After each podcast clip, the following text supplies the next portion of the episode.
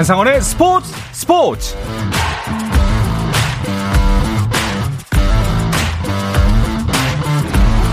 스포츠가 있는 저녁 어떠신가요? 아나운서 한상원입니다. 자, 먼저 오늘 이슈들을 살펴보는 스포츠 타임라인으로 출발합니다.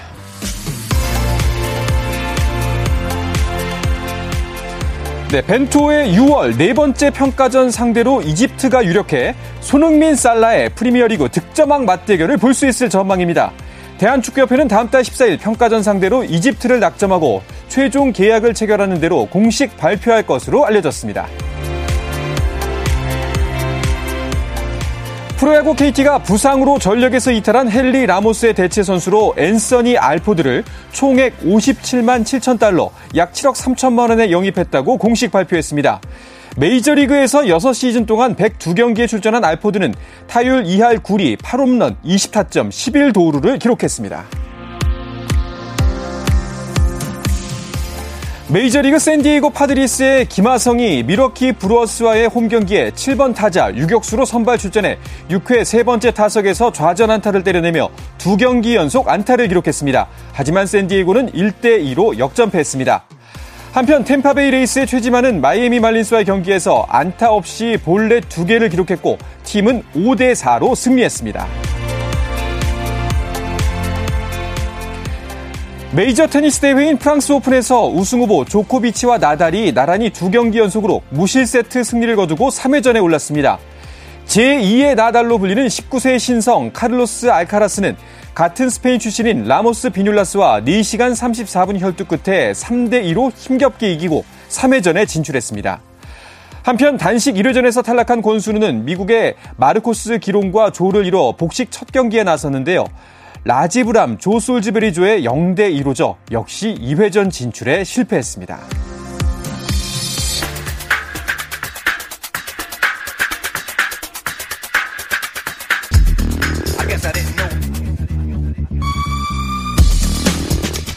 네, 목요일에는 해외 축구 이야기 나누고 있죠. 영국과 한국으로 가는 이원 축구 방송 이건과 김정용의 해축 통신 시작합니다. 먼저 풋볼리스트 김정용 기자와 인사 나누겠습니다. 반갑습니다. 안녕하세요, 김정용입니다. 어서 오십시오. 자, 영국에 있는 이전 기자도 연결하겠습니다. 이건 기자님 안녕하세요. 네, 안녕하세요. 이건입니다. 네, 지금 3일이 지나서 다시 연결을 했는데 여전히 부럽습니다, 기자님. 네, 어, 아무래도 그 3일 전에 그 손흥민 선수의 아, 프리미어리그 득점왕 등극을 제가 제 눈으로 직관을 하면서 네. 상당히 흥분했었던 상태인데요. 지금 이제 3일 정도 지나서 흥분은 좀 가라앉았습니다. 그래도 그 흥분이 이제는 가슴 속에 뿌듯함이란 이름으로 가슴 속에 영원히 아, 바로 새겨질 것 같습니다. 여론이, 영원히. 김정용 기자에게도 이 질문을 해야 될 것 같아요. 그 손흥민 선수의 프리미어리그 득점왕 어떻게 좀 예상을 하셨나요? 아, 뭐 예상은 마지막 경기 전에야 했지만 시즌 네. 시작할 때는 아무도 못했죠. 그렇죠, 그렇죠. 그리고 네. 어, 이제 지난 시간에도 얘기를 했었는데 그 손흥민 선수가 상복이 없기로 정말 유명하고 음. 축구계에서 알아주는 어떤 팀 수상을 한 번도 해본 적이 없고 맨날 준우승만 했는데 네. 준우승만 있고 우승이 없어서 평가 절하를 받으니까 개인상을 타버린다. 이거는 진짜 어떤 진짜 초인적인 사람만이 할 수 있는 그런 행복 아닌가 생각이 됩니다. 와, 진짜 근데 축구 기자로서도 굉장히 뿌듯한 순간이 아니었을까 싶어요. 네, 그럼요. 예, 뭐 제가 아마 제가 축구 기자 일을 하는 앞으로 많이 남았지만 네. 통틀어서 제일 큰 뉴스가 아닐까 싶습니다. 아, 네. 그렇군요.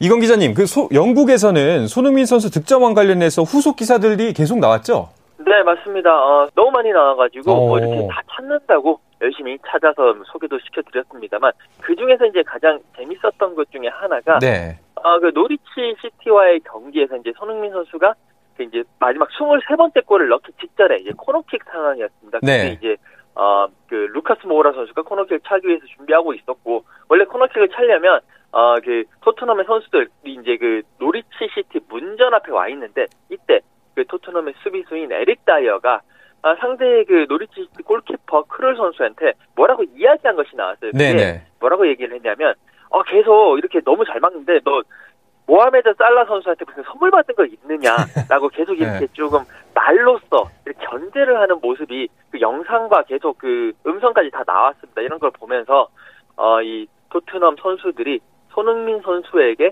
아, 그 손흥민 선수의 득점왕 등극을 위해서 많은 여러 가지 지원을 했구나 라는 뭐 그런 기사들이 계속 나왔고 결국에 네. 이제 그 장면 이후에 손흥민 선수가 멋진 가마차기 골로 23번째 골을 만들어내면서 득점왕에 오른 원동력이 됐다라는 기사가 나와가지고 상당히 많은 화제가 되기도 했습니다. 그러니까요. 저도 이거 인터넷에서 봤거든요. 그 소위 짤방이라 그러죠. 그 이제 인터넷 클립, 네, 동영상 짧게 클립 줄여서. 와서 예, 음.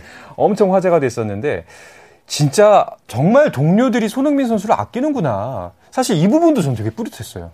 네, 그 네. 득점왕을 이제 거의 확정된다고 할 수 있는 두 번째 골을 넣은 뒤에는 동료들이 뭐 경기 중인데 손흥민 선수 거의 행가래 치듯이 그렇죠, 그렇죠. 모여가지고 네. 이렇게 가마를 태웠잖아요. 네. 네, 그런 것도 이제 얼마나 동료들이 원했는지를 알수 있는 부분이고 그 해리 케인이나 에릭 다이어 선수나 겉모습으로는 짐작하기 힘들지만 둘 다 손흥민 선수보다 동생이거든요. 아, 네, 그렇군요. 우리- 우리 흥민이 형- 제가 예. 우리 흥민이 형을 네. 개인 타이틀을 줘야 된다 아. 이런 공감대를 느낄 수 있었습니다. 그렇군요.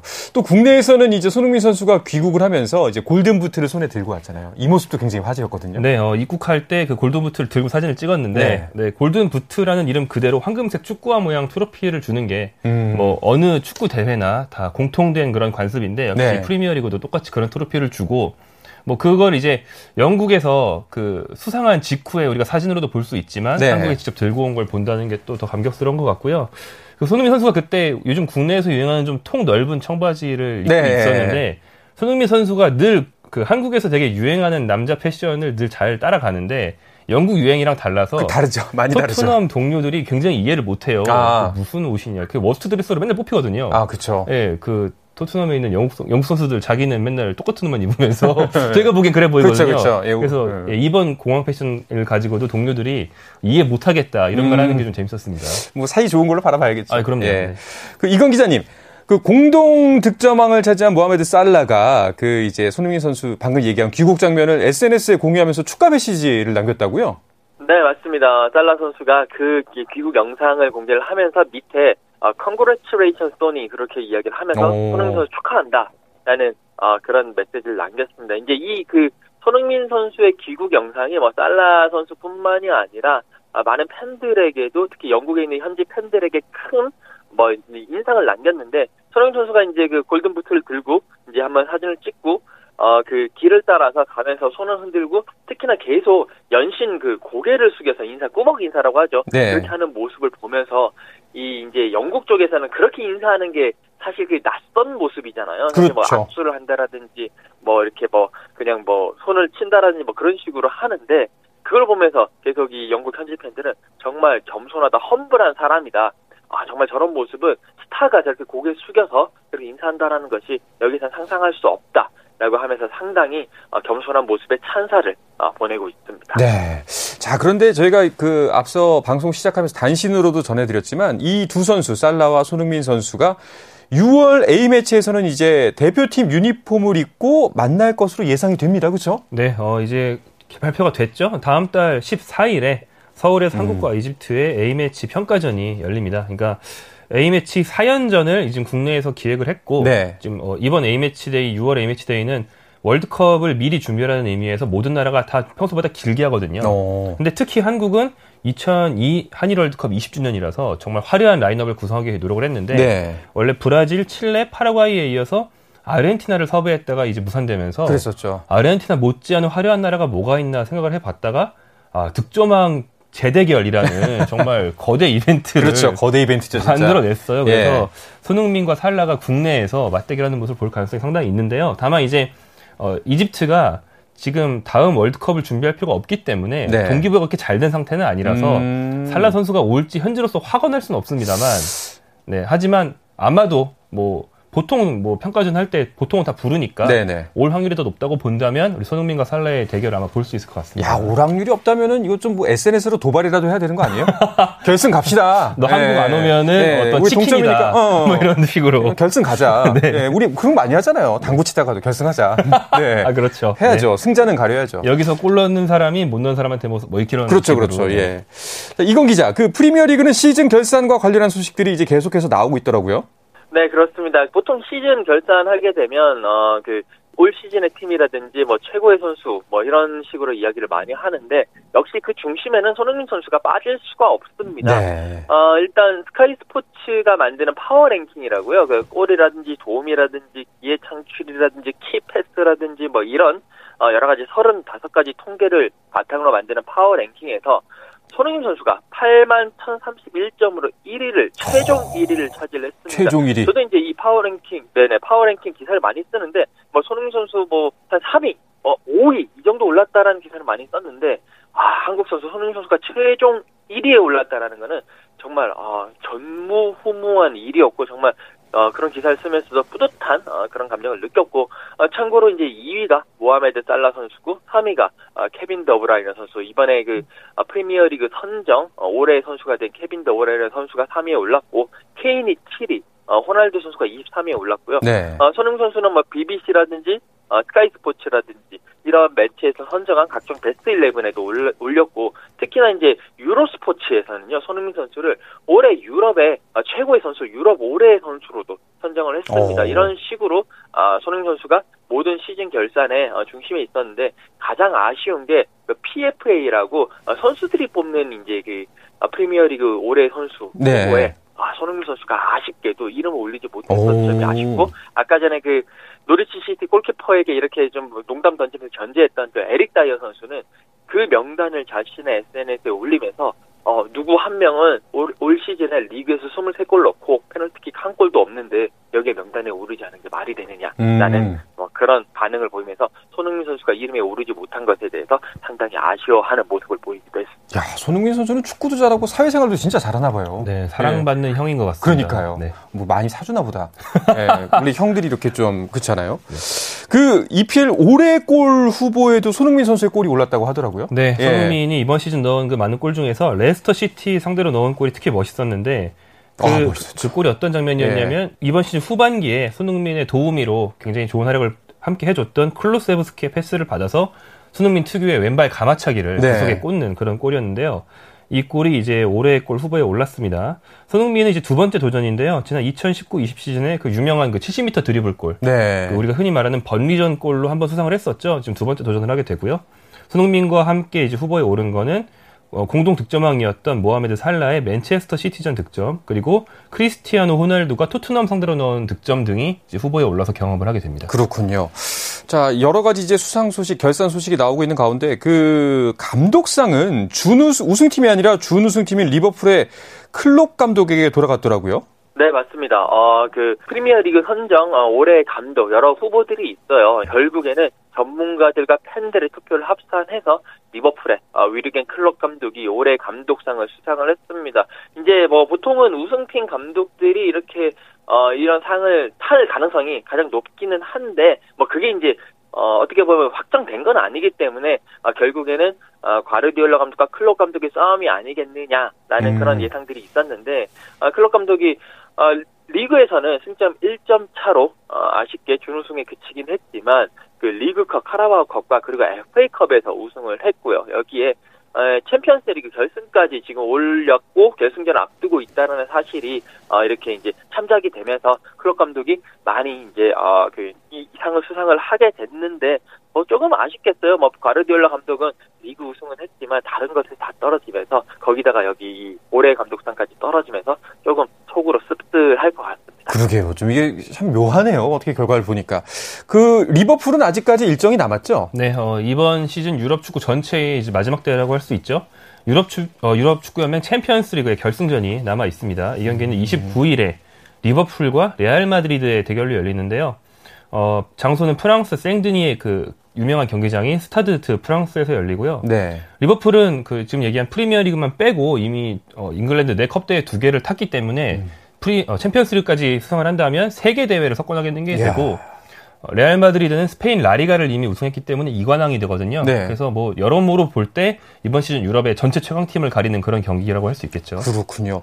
뭐 영국 팬들 입장에선 당연히 리버풀의 우승을 전망하고 기대하고 있을 것 같아요. 이건 기자. 네, 어, 그, 펩 가르디올라 맨시티 감독이 지난번에 이제 그 프리미어리그 최종전을 앞두고 한 이야기를 했어요. 이제 이 영국에 온 나라가 리버풀의 프리미어리그 우승을 원한다라고 음. 이야기를 했는데 그만큼 아, 영국 전체에서는 리버풀에 대한 뭔가 아직 연, 동정 여론, 예전에 뭐 힐스보로 참사라든지 이런 것들 때문에 동정 여론이 아직 좀 크게 남아 있다라는 그 꼬집었거든요.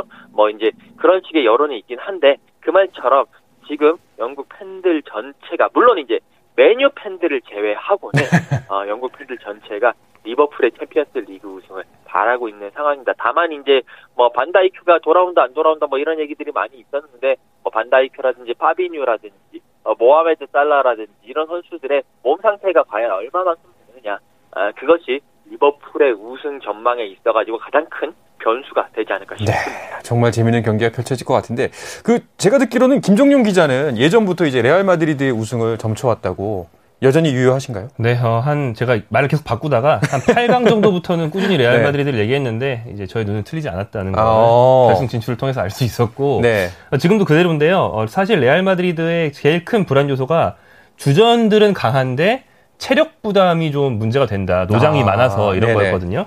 그런데 이걸 완전히 떨쳤어요. 왜냐하면 레알은 라리가 우승을 좀 일찌감치 확정하고 지난 한 2, 3주 동안 체력 안배를 완전히 하면서 푹 쉬었고요. 충분한 휴식을 하셨군요. 네, 반면 리버풀은 뭐 막판까지 맨시티와 우승 경쟁하느라 진이 다 빠졌고 그렇죠. 게다가 FA컵 결승하면서 더 힘들었고 어, 미드필더들이 줄 어, 잔부상까지 달고 있습니다. 음... 그래서 컨디션 면에서 레알 마드리드가 앞서는 건 사실입니다. 그렇겠네요.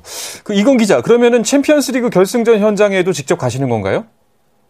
네, 어, 이제 한국 시간으로 오전 3시에 출발하는 그 파리행 유로스타 기차를 타고 이제 파리로 가서 야. 또 파리에 저도 어, 뭐, 리버풀과, 그리고 또 레알 마드리드의 우승 소식을, 아, 어, 그러니까 어떤 팀이든 우승하는 소식을, 어, 그 생생한 소식을 발품을 팔면서 열심히 전달해 드리도록 야, 하겠습니다. 정말 부럽습니다. 아, 이건 부럽네요. 그러니까요. 뭐, 새벽 3시 비, 뭐, 기차면 어떻습니까? 일단 가는 게 부럽죠. 알겠습니다. 자, 챔피언스 리그 결승전이 열린다는 건 유럽 리그들이 시즌을 모두 마무리했다는 이야기도 되는데요. 이 이야기는 잠시 후 쉬었다 오면서 나눠보겠습니다.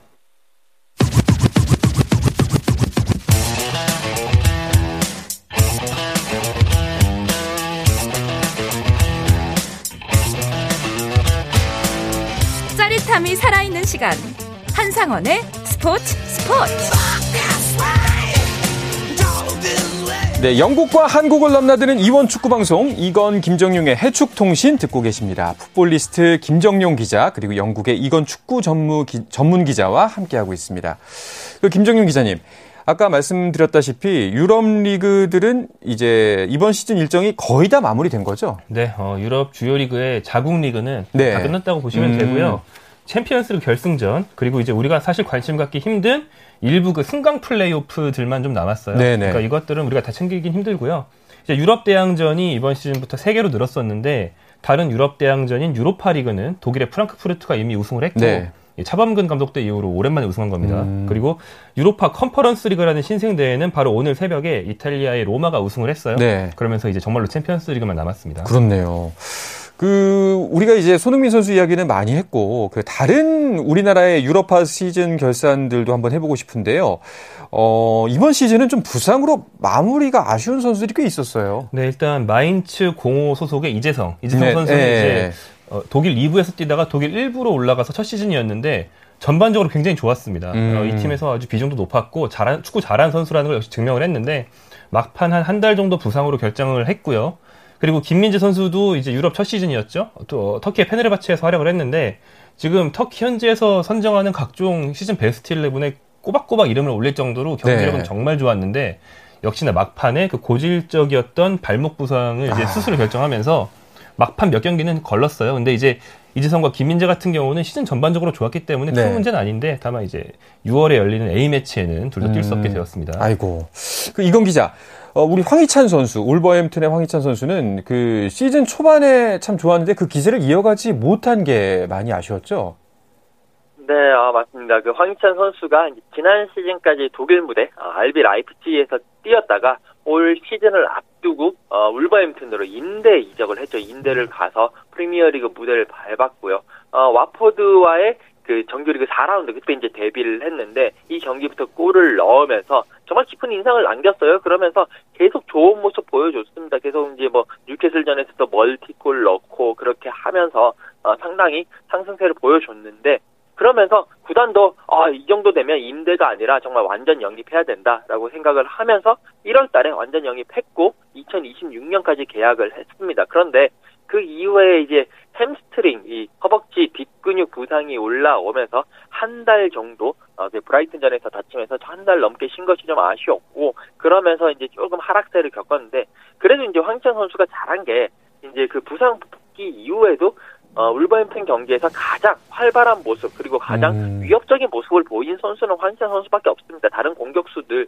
뭐 라울 히메네스라든지 나중에 복귀한 네투라든지 뭐 마르캉 뭐 이런 선수도 많은 선수들이 있지만 이런 선수들에 비해서 훨씬 더 위협적이고 팀에 큰 도움을 되는 플레이를 했기 때문에 네. 계속 브루노 라지 감독은 어, 울버햄 아, 그 황희찬 선수를 계속 썼고요. 황희찬 선수가 리그에서 다섯 골 1도움 했거든요. 이게 손흥민 선수가 아, 프리미어리그 첫 시즌에 네, 리그에서 네 골밖에 못 넣었습니다. 그거와 오. 비교했을 때는 어, 그 출발이 그래도 괜찮았다라고 보실 수가 있겠습니다. 그렇군요.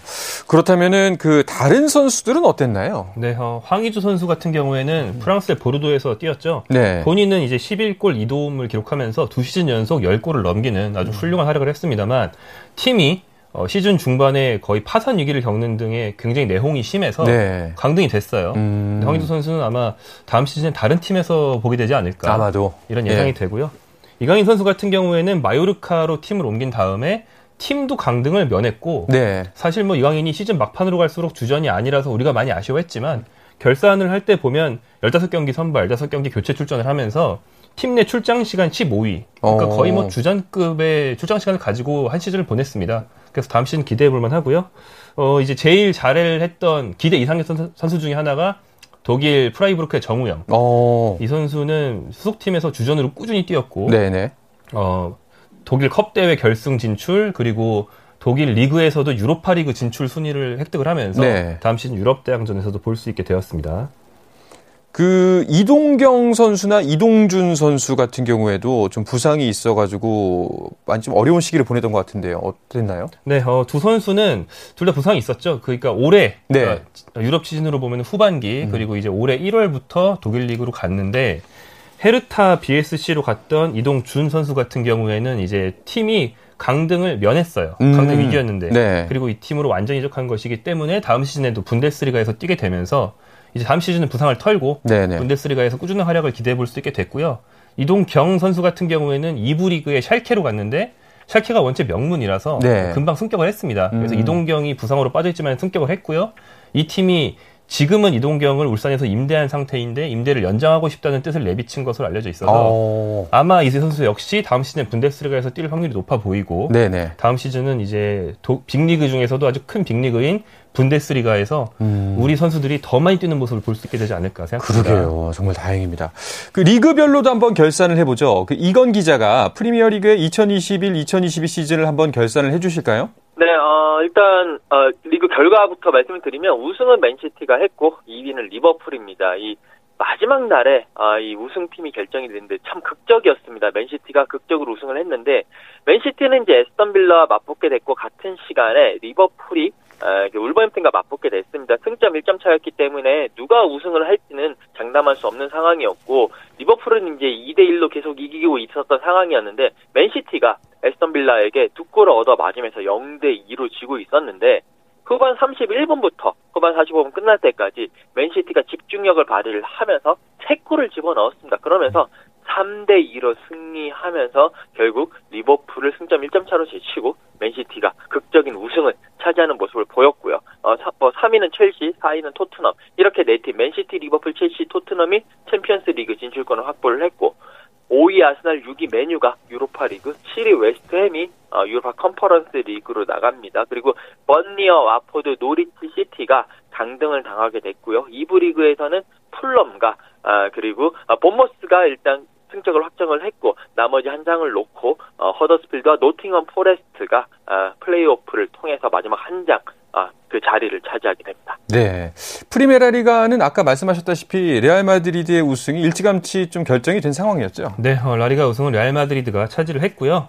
지난 1년 동안 전 세계에서 제일 경기력이 좋은 선수는 바로 이제 레알 마드리드의 스트라이커인 카림 벤제마였다고 음. 단언할 수 있을 정도로 정말 엄청난 활약을 했어요. 네. 이 선수가 왜 그 긴 시간 동안 크리스티아노 호날두를 뒷받침하는 역할이나 했는지 궁금할 정도로 오. 더 잘하더라고요, 훨씬.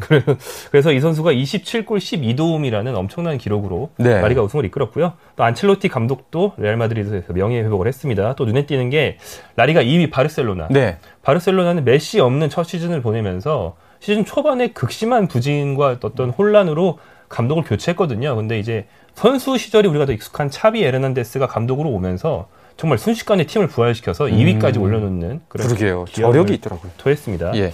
그리고 이제 3위 아틀레티코 마드리드, 4위 세비야까지 챔피언스 리그에 진출했습니다. 네. 자, 이제 챔피언스 리그까지 끝나면 이제 이적 시장이 펼쳐질 텐데 그 음바페가 이적과 관련해서 논란이 많았습니다. 그 원래 음바페는 레알을 간다고 말이 많았는데 결국 잔류를 하게 됐죠. 네, 어, 레알 마드리드 행과 파리 생제르맹 잔류 사이에서 네. 정말 오랫동안 뭐 곧 발표하겠다 이런 성명을 음. 내면서 많은 사람들을 애태웠는데 마지막에 그 프랑스의 마크롱 대통령이 네. 직접 음바페에게 전화를 그것도 여러 번 걸어서 남아달라고 했다고 음바페가 직접 밝혔어요. 그러니까 이거 그래요? 확인된 겁니다. 설이 어. 아니고. 그리고 뭐 이제 파리 생제르맹의 소유주가 카타르 왕가 쪽인데 네. 카타르 왕가 쪽에서도 직접 움직였다고 하고요. 오. 이렇게 두 나라의 정상 수뇌부들이 움직일 정도로 큰 어떤 설득 작업 끝에 결국 음바페가 파리 생제르맹에 남았고요. 그래서 레알 마드리드에 올 것을 굉장히 기대했던 레알 마드리드 경영진과 팬들은 충격을 받았습니다. 약간 좀 어이 방송으로는 좋은 표현은 아닌데 좀 벙. 네, 벙 예. 그런 상태가 예, 되었죠. 예, 예. 그 음바페가 이제 생제르맹에 잔류하게 되면서 반대로 또 네이마르에 대한 이야기가 많이 나오더라고요. 이건 기자님. 네, 맞습니다. 아무래도 어, 파리 생제르맹에서 이제 네이마르가 어, 그 이제 들어오면서 그때까지만 하더라도 네이마르가 파리 생제르맹의 예, 상당한 중심 선수였습니다. 하지만 어, 은바페가 이제 그 모나코에서 입단을 하고 나온 이후 모나 그 은바페가 또 프랑스 선수잖아요. 그러면서 어, 프랑스 데뷔 팀에서도 활약을 하고 이러다 보니까 무게 중심이 은바 아, 네이마르에서 은바페 쪽으로 확실히 넘어가게 됐고 이번 그 재계약을 통해서 거의 뭐 은바페가 뭐 연봉이라든지 이런 것도 대단한 수준이지만 네. 어, 감독이라니 단장 선임만을 있어가지고 영향력을 행사할 수 있는 수준까지 올라갔기 때문에 네이마르 입장에서는 더 이상 자신이 넘버원이 되지 않은 파리 생제르맹에서 있을 이유가 없다라는 마음을 굳힌 것 같고요. 지금 네이마르가 다른 팀으로 갈 것이다라는 이야기들이 계속 많이 나오고 있습니다. 네. 다음 주면 이제 네이마르 우리나라에 오게 되는데 좀, 어, 이 문제 때문에 좀 마음이 싱숭생숭하진 않을까 그런 생각이 많이 드네요. 알겠습니다. 자, 이 이야기를 끝으로 오늘 해축통신 마치도록 하겠습니다. 자, 이건 기자, 챔피언스리그 결승전 잘 다녀오시고요. 오늘 소식 고맙습니다. 그리고 풋볼리스트 김정용 기자님도 오늘 나와주셔서 감사합니다. 고맙습니다. 고맙습니다. 감사합니다.